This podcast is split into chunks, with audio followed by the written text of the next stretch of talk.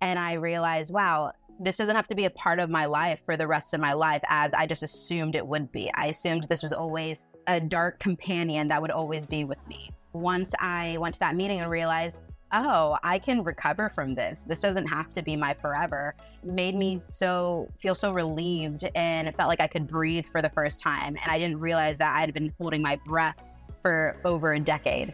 Welcome back to the Recalibrate podcast, a series of conversations and ideas that connect us more deeply to others and therefore ourselves. Each episode is designed to help you reflect and reconnect, leaving you feeling inspired to make positive change on your path towards a more purpose driven life before listening, if you could go ahead and rate the podcast wherever you listen to it, that would be super, super helpful. And follow us on Instagram at recalibrate.podcast so that you can stay connected. Let's get into it.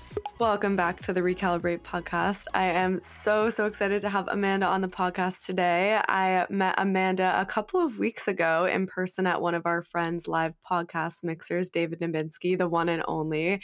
and immediately when I heard Amanda share her story, I asked her to be on the podcast because I just, the way that you told it was absolutely beautiful and so moving. So I'm so excited to have you here today.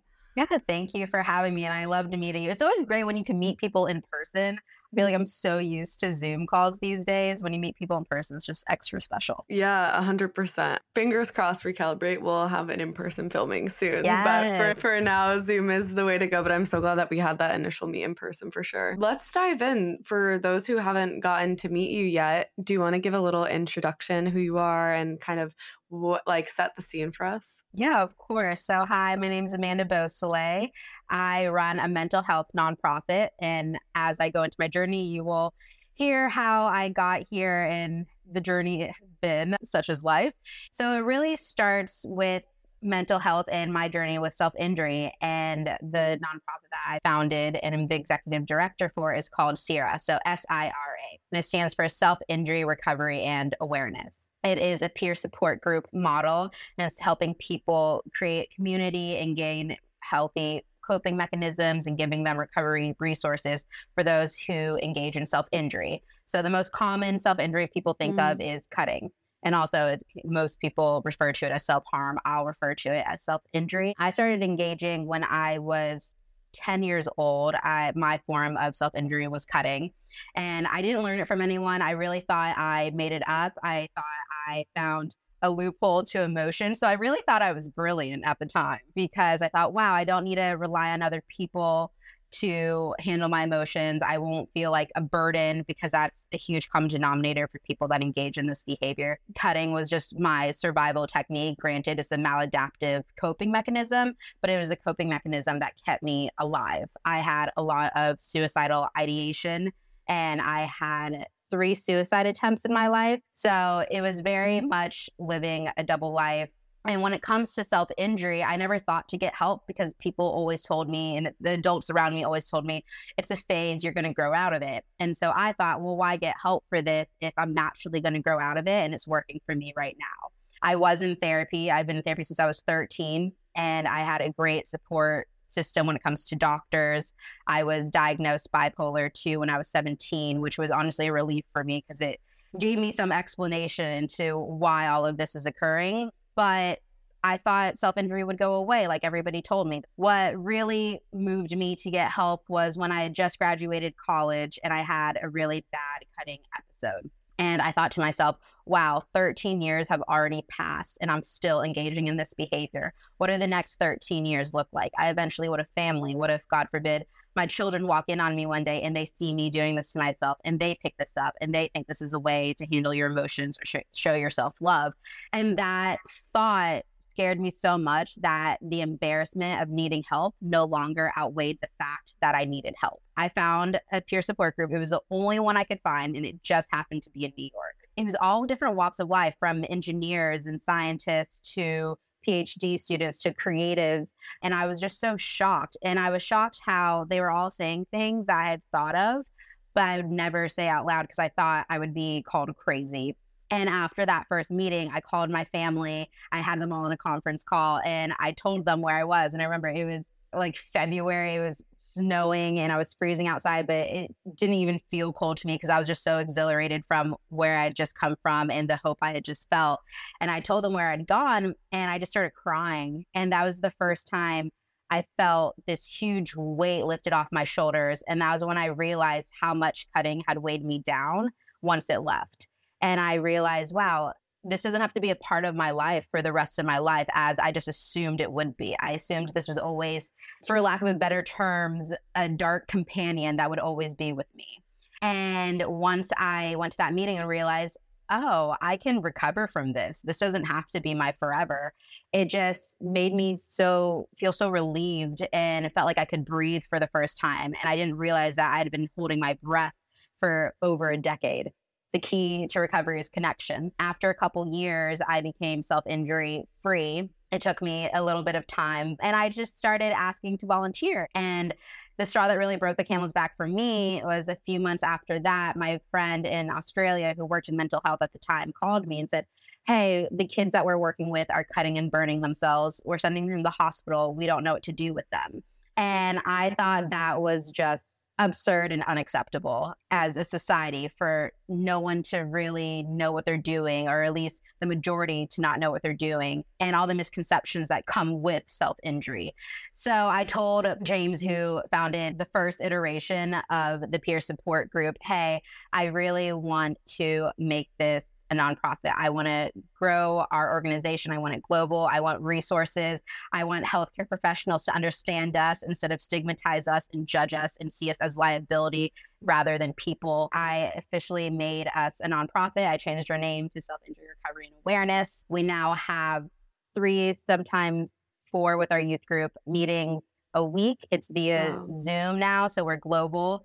We have a WhatsApp group with over 150 people in it and growing all the time. And now we are working on an online recovery and education course that hopefully we can you know get out to the world and to schools etc we are also working with the school district of about 70,000 kids to create a wow. self injury protocol that will hopefully go to other schools once we pilot it. Yeah, we just have a lot of projects in the works.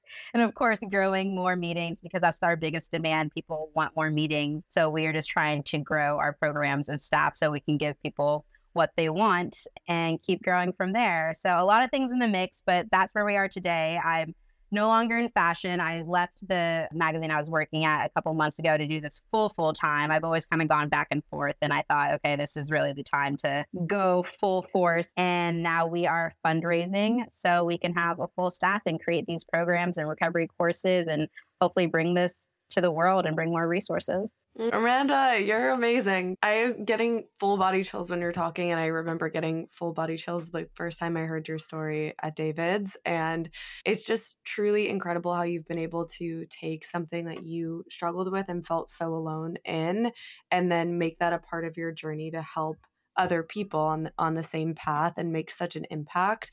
It sounds like you share about these super vulnerable things so fluidly at this moment in time was it always easy for you to share in that way? I know in the beginning you said like you didn't tell anyone and you said you when you went to your first group like you heard people say thoughts that you had never said heard out loud. What was that transition like from you kind of overcoming that shame and embarrassment around this topic and being able to share more openly with people so to answer your first question, no, it was not always weird. if you told me I would be talking about this for a living when I was a teenager or even in college, I would have said you were crazy and just laughed in your face. And also, I would have been probably mad at my future self, like, how dare you out, yeah. how dare you out us and tell everybody our deepest, darkest secrets. But really, joining that peer support group helped me talk. It helped me understand how I was feeling.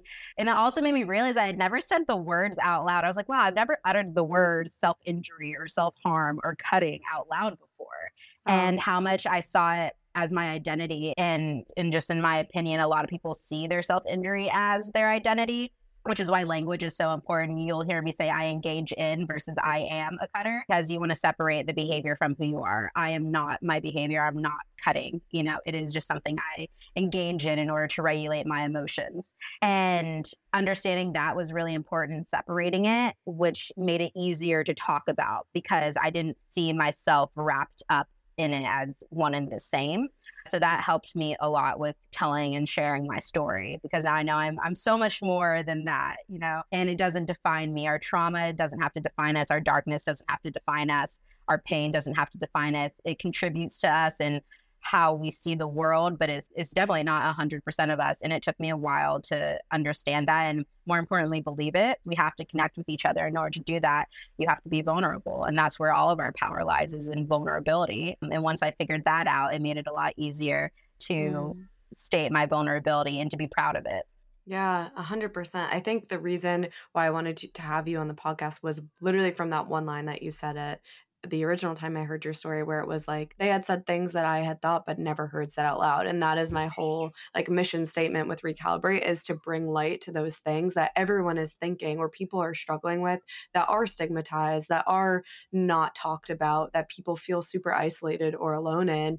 And they don't realize that actually so many people have these thoughts. And once they are able to be in spaces like your recovery group or other recovery groups or listening to podcasts where people are being extremely open and vulnerable and having that feeling of connection, that's where people can start to heal and feel less shameful, less embarrassed, like more motivated in in their recovery. So I think that is the most important piece to it for sure. A hundred percent. And it sounds odd to say, but it's very comforting to know that, or at least I have found it's very comforting to know that I'm not unique in this way. Uh, people would always come in our when we had in person meetings back in the day, and it was a it was a kind of different group. People would come in and say, "Wow, I thought I made this up," and sometimes they would be a little sad that it wasn't just them in a way. They're like, "Wow, I really," and I thought the same way. I was like, "Wow, I thought I was like a genius." for making up this like a loophole mm. to emotions. And I got James, who founded the first self injury group in the first iteration, he would always say, he was like, the good thing is you're not unique in this way. There is a community. And I think that's always like an important thing to remember that we're not unique in those ways of our pain and our darkness and our trauma, which is good because it means we're not alone and it means that we can connect and that we have people to support us. And when I first heard that, I was like, that is an odd statement. And then I thought, that is actually really comforting and it makes sense. You know, like we shouldn't be unique in that way because we need people, we need community, we need support, we need people to be our champions and our cheerleaders. And that's where the beauty lies. And I wouldn't be where I am today if I didn't have those champions and support network.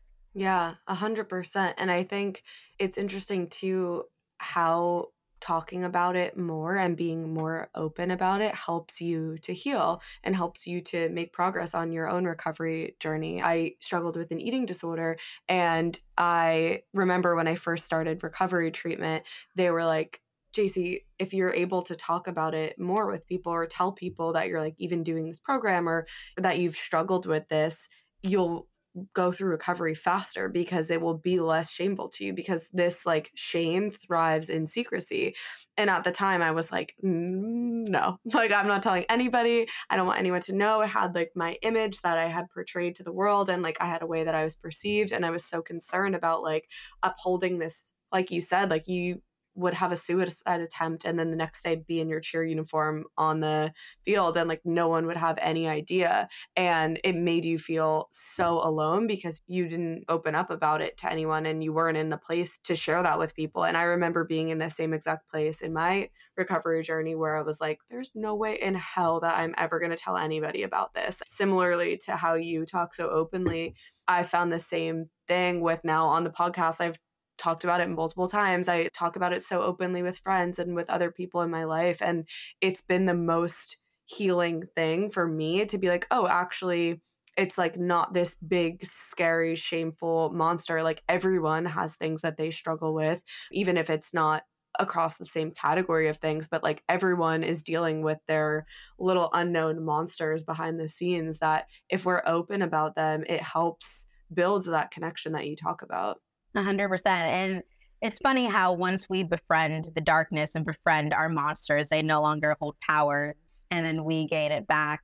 And it's not even about bypassing it. You know what I mean? I think we're all darkness and light, and it's just not being scared of that darkness. It's about understanding it and leading through curiosity. Because I always thought, oh, I, it's bad, it's bad, it's bad. And now I tell people, well, if you're self injury, just get to know it. What what are the reasons why people always right. have a lot of self hatred as a common denominator? And I remember in one of our literature groups, one of our layers says to write an apology letter to yourself. And she was like, I can't write an apology letter to myself. I I don't like myself. And I said, okay, no problem. Just write all the things you hate about yourself. And she was like, what? And I was like, yeah, just write all the things you hate about yourself. And I was like, it's quite jarring when you see it on paper. And she wrote it and she wrote it so quickly before we were even done with the meeting. She's like, oh, I finished. I was like, wow. And I was like, okay, so what do you think? And she was like, this is bad. I wouldn't even think this or say this about a fly. And I was like, so you're saying you're less than a fly? And she was like, yeah, this is definitely something to think about. something to work on. I was like, yeah, don't be afraid of your hatred or your darkness. Lead with curiosity and see why it's there. It's not gonna, you're not gonna love yourself overnight. It is a journey and it will be the journey to the end, probably. But don't be in a rush to get there. Just yourself time, give yourself some grace and compassion and see what's up in the darkness. It's okay. yeah, I love that approach. And we did a lot of the same things when I was doing my recovery program, where it was a lot of exploring where these two parts of yourself come from and we referred to them as healthy self and eating disorder self and we would write letter back and forth to each other and like you would literally sit there and have a dialogue with yourself of this is my eating disorder monster self and this is my healthy self and they would go back and forth with each other to build more awareness of what you said like that self hatred, the unworthiness, being so unlovable, and all of these things that are th- making your recovery process so difficult. And one thing that really helped me was we did this needs exploration. And similar to what you said of you cut to survive and it was serving this purpose for you and you describe it as like a loophole to emotions and obviously you continue to engage in it a like habitually but b because it's serving a purpose so it's really hard to mm-hmm. stop doing that if you don't have a coping mechanism to deal with that because it's obviously like both things are, are a maladaptive coping mechanism so when you're able to gain more awareness about okay i'm doing this because like i have these five needs that are being unmet or like i feel these things that i think cutting is helping with, or I think that this eating disorder is helping with, but actually it's not helping. It's like a band aid on the solution. So, like, if I okay. can actually meet those needs in a way that is healthy, then maybe I can like pull back on this behavior.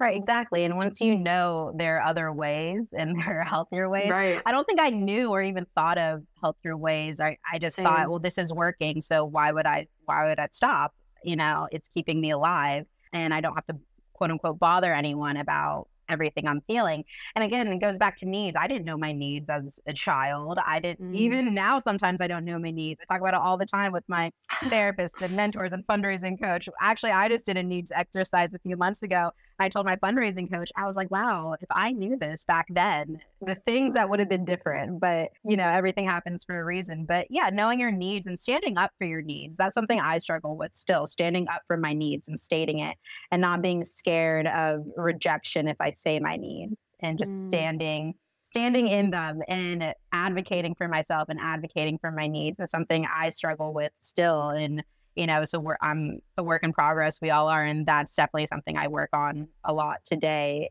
And i think that comes a lot with the self-injury mindset as well. I haven't self-injured in many years. I don't count. That's a whole other story and thought process but i'm just not someone that counts. I always saw it. Kind of like as a trophy i feel like the competitive like athlete in me came mm. out when i started my recovery and i realized i just wanted external applause rather than figuring out my self love and compassion, I was focusing on the outward versus the inward. So when I relapsed, I was just so devastated. And then somebody told me stop counting. And I asked, I was like, oh, I can do that. And they're like, it's your recovery. do whatever you want. I was like, oh, okay. So I stopped counting. And then the years just flew by. I give people ranges now when they ask. I'm like, between like seven and eight ish, maybe six and eight. Mm. I like, I really don't know because I don't care. It's, you know, I'm proud of my time, sure. And but I'm more proud of how I think about myself, how I talk to myself, how I love Mm. myself. And again, it's not like I love myself and I'm talking amazing to myself like every day, but but I know when to, you know, reframe. I know when to catch myself. And so I'm proud of that. I'm proud of my mindset more than my time. I think time can look a lot like trophy for some people, especially for me, it did. And I had to focus on my mindset. A lot of people that stop en- engaging the behavior, like, well, I stopped engaging. How am I still thinking that way? I was like, you can stop engaging in the physical behavior, but you can still have the psyche of a self. Oh, Injury. hundred percent. Yeah. So that's why I'm always like, if you don't want to counter, if it doesn't help you, just stop. You know, focus on your mind, focus on your heart. The time will inevitably come if you start there. Right. Yeah. Even I like that you called that out. Like, even if you get past the original acting on the behavior, the impact on your thoughts and your the amount of headspace that it takes up still lingers for like Okay. potentially years after that. Yeah. And we both, I'm sure, still have these negative thought patterns that come Yeah. up. And it's not that they never come up, it's that our resilience to them is so much greater than before. And we actually know healthy coping mechanisms to deal with them at this point and you're able to have the capacity to handle them in a different way than before. I love what you said about you had this moment of wow it's been 13 years and I'm I'm still dealing with this. That changed your perspective from being like okay this is way more than me being embarrassed about this like I need to to go to the next step. What were, were at that point where you just like fed up and you're like all right i'm doing it like i'm going to google and i'm i'm searching for something or was there like a back and forth between you deciding that you wanted to take that next step and and get help I think I was fed up and I was also in a way I was embarrassed that I was engaging the behavior as an adult versus I'm not sure how to articulate this, but I was embarrassed before just to engage in the behavior. And then I moved to I was embarrassed because of my age and the behavior because I thought it was just a teenage phase, which is not most a lot of the people, if not most of the people in SIRA are adults. I think that's why I got fed up because I thought how am I handling for the most part like everything else and how am I handling my bipolar disorder but I can't handle Mm. cutting. I can't figure this out, but I can figure out my chemical imbalance. Like why is why can I figure that one out and I can't figure this one out? And also, why can nobody help me with this? Why does Yeah. nobody understand this? Why does everybody stigmatize it? Why is everybody scared of it? Why does everyone see it as a liability? I shouldn't say everyone, but at least everyone in my world at the time. right And yeah, I was just tired. I was like, well, if no one's going to help me, I'm going to help myself. And that's also where SIRA came from. I thought, well, if nobody's going to help us, I'll help us. And I just said, screw it, I'll do it. yeah it definitely is frustrating because over i mean in the past seven or eight years even going to therapy has become way less stigmatized everyone is talking Yeah. about it and like anxiety and depression have become way less stigmatized i remember in my freshman year of college going to therapy was like the most restricted taboo topic of all time. I would be so shameful of going to therapy. I didn't know anyone going to therapy. I would feel so anxious about like how i was going to get there and if anyone was going to see me everything about it i was terrified of. And now like i have therapy on my work calendar. I'm like oh guys brb gotta go. Like i'll be back in an hour. Everyone and their mother is going to therapy and talking about therapy so openly. So just to even see that change in pretty short amount of time is gives me a lot of hope for the future but still things like self-harm and things like eating disorders and these other things that aren't anxiety or depression are stigmatized and people are not Okay. talking about them enough Yeah, for sure. And yes, therapy has definitely changed. Now I feel like it's the opposite. If Yeah. you meet someone that's not in therapy, you're like, whoa. like that's a red flag i'm not Yeah. dating anyone that doesn't go to therapy i'm like that is a like, you- requirement yeah exactly. Like you've never been to therapy. There's a lot wrong. That's a lot to unpack. You you Yeah. got a lot of years to go. it's completely Um, shifted yeah Yeah, a hundred percent. Yeah, it's it's strange how society can shift so quickly and our minds can shift so quickly. And now we judge people who don't go to therapy. But yeah, of course, there's definitely there's a lot of stigma with self injury. Granted, I think it's a, a bit better than when it was when I was growing up, or maybe it's just because the when I'm talking to people, it's they know what they're walking into. They know they're going to be talking about self injury, so they Right. eventually prepared themselves.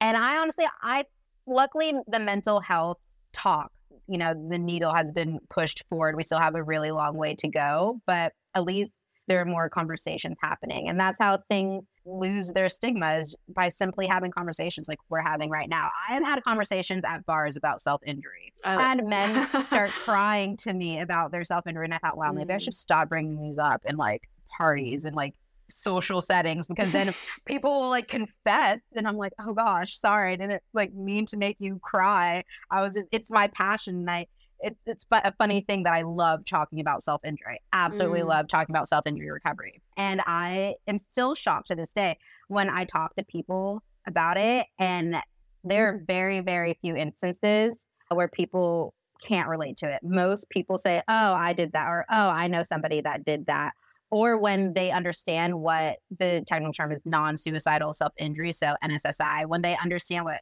is under the nssi umbrella they'll say oh i didn't know this behavior i was engaging in constitutes as self-injury i've had someone at a meeting come and they came to support a friend and by the end they shared and they said listening to all of you guys i realized i engage in this behavior i just didn't know i only cutting was self-injury so that mm. happens a lot as well. But yes, I've had an attorney that was looking over my paperwork when I first started the nonprofit and I just had no idea what I was doing. I was just like, how do I register with the Secretary of State? How do I do this with the IRS? What's the EIN? Like I just had no idea what I was doing. And he was looking over it, and I was explaining self injury and he literally started crying and he said, I've been wow. doing this since I was five years old. Wow. And he's he was 60 something at the time. Oh my God. So yeah, I think once we start talking, it's unbelievable, but also now very believable to me how easy people open up. It's just about creating that safe space. And I think talking about it with ease and talking about it in a in a casual sense, even though the behavior and the subject isn't casual, doesn't mean the conversation has to be heavy and super dark. Mm you know you can talk about it in a conversational way in a light way like we're doing right now. It's just about getting comfortable with the uncomfortable. Yes it's an uncomfortable conversation but the more you have it the more you get comfortable with it. And the like i said the less the stigma goes away. And i think so many people have fear around self-injury especially since they see it as suicide. When it's not suicide which is why the technical term is non-suicidal self-injury. Yeah. but once we have these conversations and we take that fear out and we actually understand what it is that's where the compassion and the understanding and the love comes into play. And that's when we start seeing this or seeing these people as people again. Uh, when I give workshops to doctors and nurses, I always like to say I teach compassion through science because once they understand how self injury affects the brain and that it's producing endorphins, and that's where that relief comes from. And then that's where the urges come about because you're craving those endorphins. Once they understand that and understand all the technicalities that come with it, then they start seeing their patients as people again. They start calling them by their name instead of wow. calling oh. them the cutter. Like we have to start from there, like teaching them some of them call them by their name. Do not refer to them when you're talking to your peers as the cutter or the burner. They have names. Yeah. So that's why I like to say I teach compassion through science. Mm. Yeah, I really appreciate you like bringing light to this and talking about this. And I wish I had something like this. Like I was introduced to this at a very young age. My best friend in high school struggled with self harm, and I was like pretty much the only person that knew about it at the time. And I had no resources to help her and like like you said like you went to google and you like typed it in and you were like why is there literally only one thing? and it's like happens to be in new york.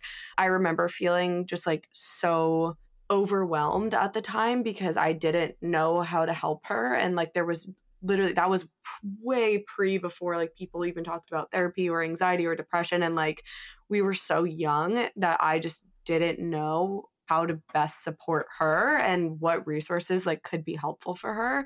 And now she's doing amazing, which is oh, incredible after yeah. going through different recovery treatments and stuff like that. But it was just like, such a difficult time because no one was talking about it. And if we had the resources that you provide now and the ability to go to a support group and not feel so alone in it and have someone with firsthand experience leading the group instead of like a doctor or therapist who has no idea what your lived experience, that would have absolutely changed the game.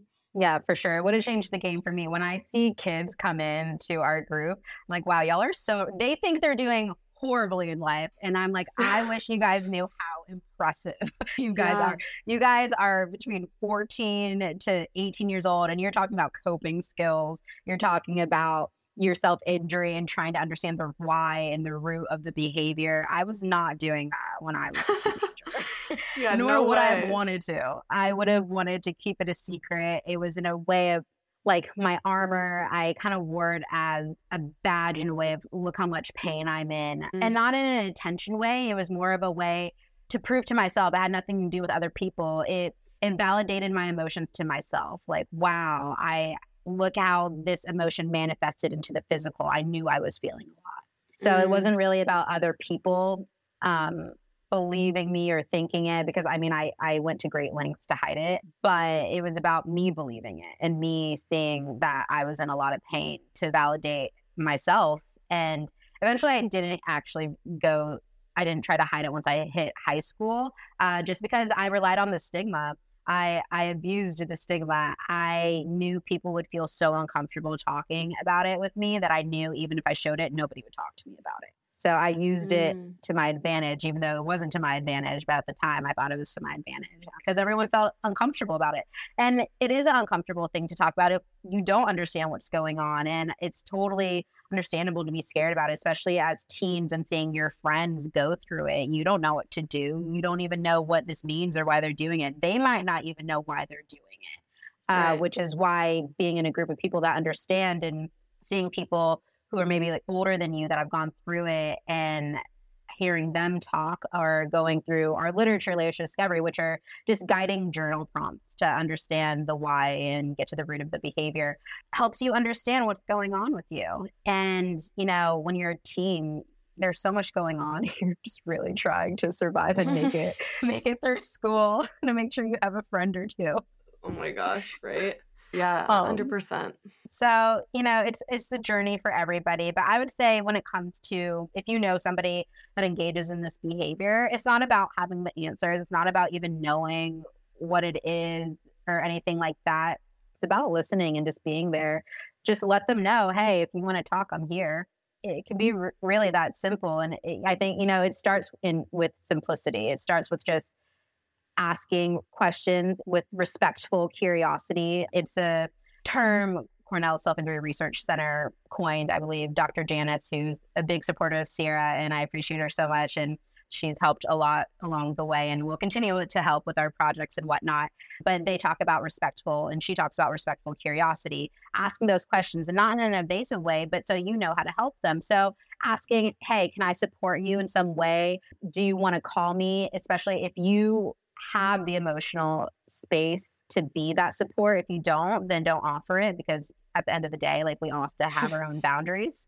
But if you do feel comfortable with them calling you, then offer that if that's where you're comfortable. Ask them if they just want to talk. Ask them, hey, can you tell me your story if you're open to telling me? It's really just those respectful curiosity questions and just knowing that you're on their side and not judging them. As long as you go in it with compassion and at least try not to mm-hmm. show your fear, even if you're feel fearful, and it's completely understandable. But trying just to, you know, regulate that portion as well, and just leading with compassion and love and support. I don't think you can go wrong because no one expects you to have the answers, and the person themselves probably doesn't have the answers either. But as long as they know they have somebody in their corner, I think that's the most important thing. Yeah, I love that you shared those tips. I feel like it's so helpful. And I wish that I had that when I was helping like my friend through it at the time. Like I remember it's literally core memory for me sitting and I would just sit with her and hold space for her. So it's like the only thing I knew how to do at the time and hear her out and make sure that she felt loved. And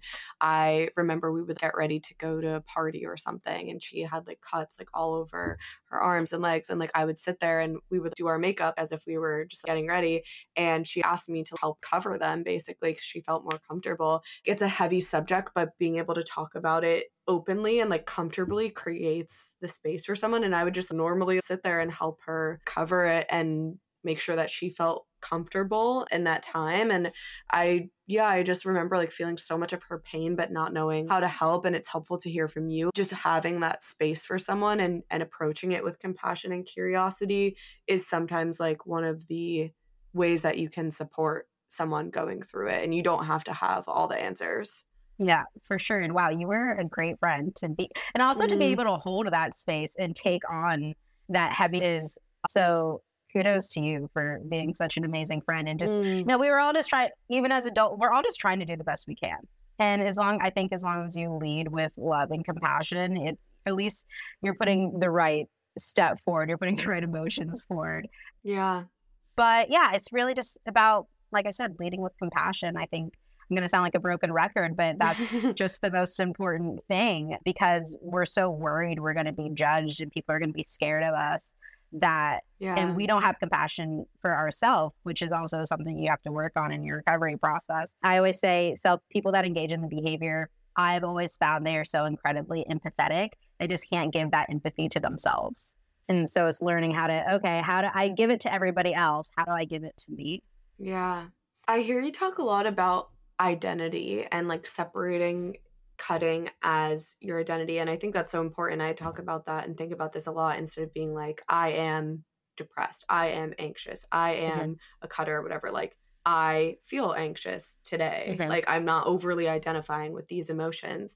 And I think that's super important to start to to separate those behaviors from who you are and and develop your sense of self outside of the things that you're feel like engaging in instead of claiming that's who you are as a person.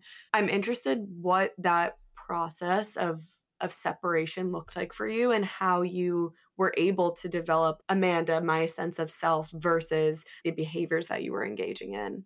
Honestly, it was a grieving process because mm. I didn't want to get, I was, I was so wrapped up in that for so many years. If someone had asked me when I was a kid, what's the number one thing I need to know about you? I obviously I wouldn't have been honest, but in my head I would have thought I'm a cutter. That's that's the biggest thing you need to know about me. That's the biggest thing in my life that's the most intimate relationship I have in my life is mm-hmm. cutting. It's always been there for me and it never lets me down. It's reliable. And that goes into my needs because one of my needs is reliability. And that's where I found self injury fulfilled that need because it was always reliable. So I didn't realize that I had to break up with the behavior and I had to grieve it. And it was okay to grieve it. I think a lot of the times we're so focused on especially when you're talking to doctors that you have to stop right away that it's bad. It's you know yes it's a maladaptive coping mechanism but like you said it has benefits. You don't keep doing something if it doesn't work. So really thanking it that's the biggest thing that helped me. I wrote a letter thanking my self-injury because it did keep me alive. So once i was able to thank my self-injury for what it did for me although it is a maladaptive coping mechanism and is you know not the best way and you shouldn't hurt yourself. And, you know, now I have respect for my body and I would never do that now. Knock on wood though. But yeah, I think it was not shunning it that helped me separate the identity. I thought I always had to shun it. I was so focused on that it was bad. Once I let go of that and let go of the stigma and said, Hey, like you've helped me a lot. And it also made me realize my first relationship wasn't with a per- wasn't with a person it was with self-injury. Because i started when i was mm. 10 my first intimate moment going into that dark mode it, it really began with self-injury for me.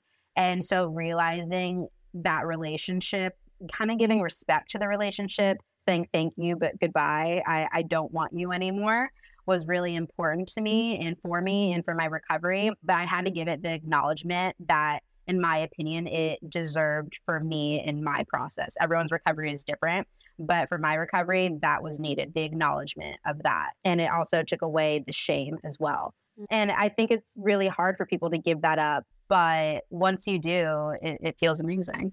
Hearing you speak, it's amazing to me starting to understand the overlap in recovery processes across a variety of uh-huh. different things. So much of what you're talking about, I've experienced with my own recovery, even though we experienced completely different scenarios, the way that we've healed from them is really similar. And I did the same thing, like thanking myself and writing letters to myself and doing all of these processes in recovery to to have that moment to grieve this past version of yourself and thank it for for how it served you and then feeling safe to let it go. And i think for a long time that that process is super hard because you spend time like once you come to terms with it then you you spend time being like angry about it. I know for me i'm like wow i can't believe i wasted so much time on this. Like i can't believe that this has taken this seat in my life for so long. Similar to how you said like i can't believe it's been 13 years. Like that's a piece and then you have to go through the grieving piece and the acknowledgement piece and like creating this bigger picture of how it makes up your your sense of self in a way where you can integrate it that feels healthy to you and i think getting to actual healing is making meaning out of your story or your pain and and then helping people to do the same like you're doing with SIRA and like how I hope to do on the podcast is bring these topics and conversations to life of things that I've struggled with. Like the only way I, I know about them is from my lived experience. And, and same for you. You couldn't have started SIRA without that. And then from there, it becomes easier to talk about. It becomes less shameful. You help inspire change in other people. You help impact people in that way. And then because you felt so alone, you become you go on this journey to to make sure that no one else ever feels like that. Exactly. And you know, there's such a high correlation between you know, people that suffer from eating disorders and people that engage in the behavior. I myself suffered from bulimia for many years, and my bulimia actually ramped up once I got help for self injury. And then we always say, like, mm. look out for secondary, you know, behaviors once you, you know, understand and you start working on your self injury recovery. So I had dealt with bulimia while I self-endured since like junior high. For my bulimia started in junior high, but you know, it really it, the worst it ever got was when I was recovering from self injury in my early twenties, mm. and then that was a whole other process too. But I realized it was all it was so connected. It was all, all about self. You know what I mean? It's all about the self. know mm. thyself. You know, know um, thyself. know thyself. So it was all connected. and It's just, you know, manifesting in different forms. Mm. Thank you so much for sharing your story and for helping bring more awareness to this area that's so often not talked about. I think it's so important to talk about. And I've loved having this conversation with you.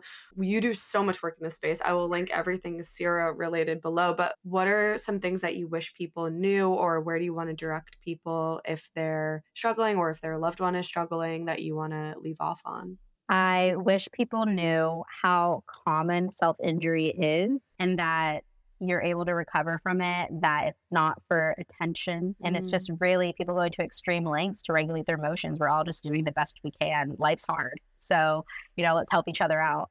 I would, if you are looking for a resource for yourself or a loved one, go to thesira.org. So the S-I-R-A.org. And the biggest thing you could help us with, I was speaking to my mentor earlier today and he was like, "You need to start saying this. You need to get comfortable asking." and I'm like, "I don't feel comfortable asking." Speak your um, needs. yeah, exactly. We had a whole conversation about this today. So he's holding me accountable because I told him that I would mention it. We are fundraising. Yeah, so you asking are. for money is the hardest thing for me. I battled with it. I was like, it feels so unethical because I'm trying to like create impact and help people, but I need money. But you know, you can't make change and impact without money. So we are fundraising and uh, we're fundraising for right now just you know like this month and so on like a thousand dollars which would help us have more meetings so we can pay our hosts that all have lived experience and give them stipends for their time and then with that thousand dollar thousand dollars we can hopefully have more meetings as well. So it's really focusing on growing our meetings making sure our hosts are available and ready, onboarded, and they're getting compensated for their time and holding and can hold space for all of us. So even if you can donate $5, $50, whatever you feel comfortable with, if you care about this cause at all and want to support us, you can go to our website, thesira.org, and click the support tab, or you can text four, four you can text SIRA, so S I R A, to the number 4321. Amazing. And it's I'm all tax deductible. Heck yeah. I'm proud of you for speaking your need. And I will definitely you. link everything down below so people can check it out. You are doing such, such amazing work. I'm so inspired by you. And I'm so grateful for you for coming on the podcast today. Truly, you are incredible, Amanda. Thank you so much. Thank you. It's been such an honor. I love what you're doing. I love this podcast. And thank you for holding space and letting me talk about self injury. Oh my gosh, it's been an absolute honor.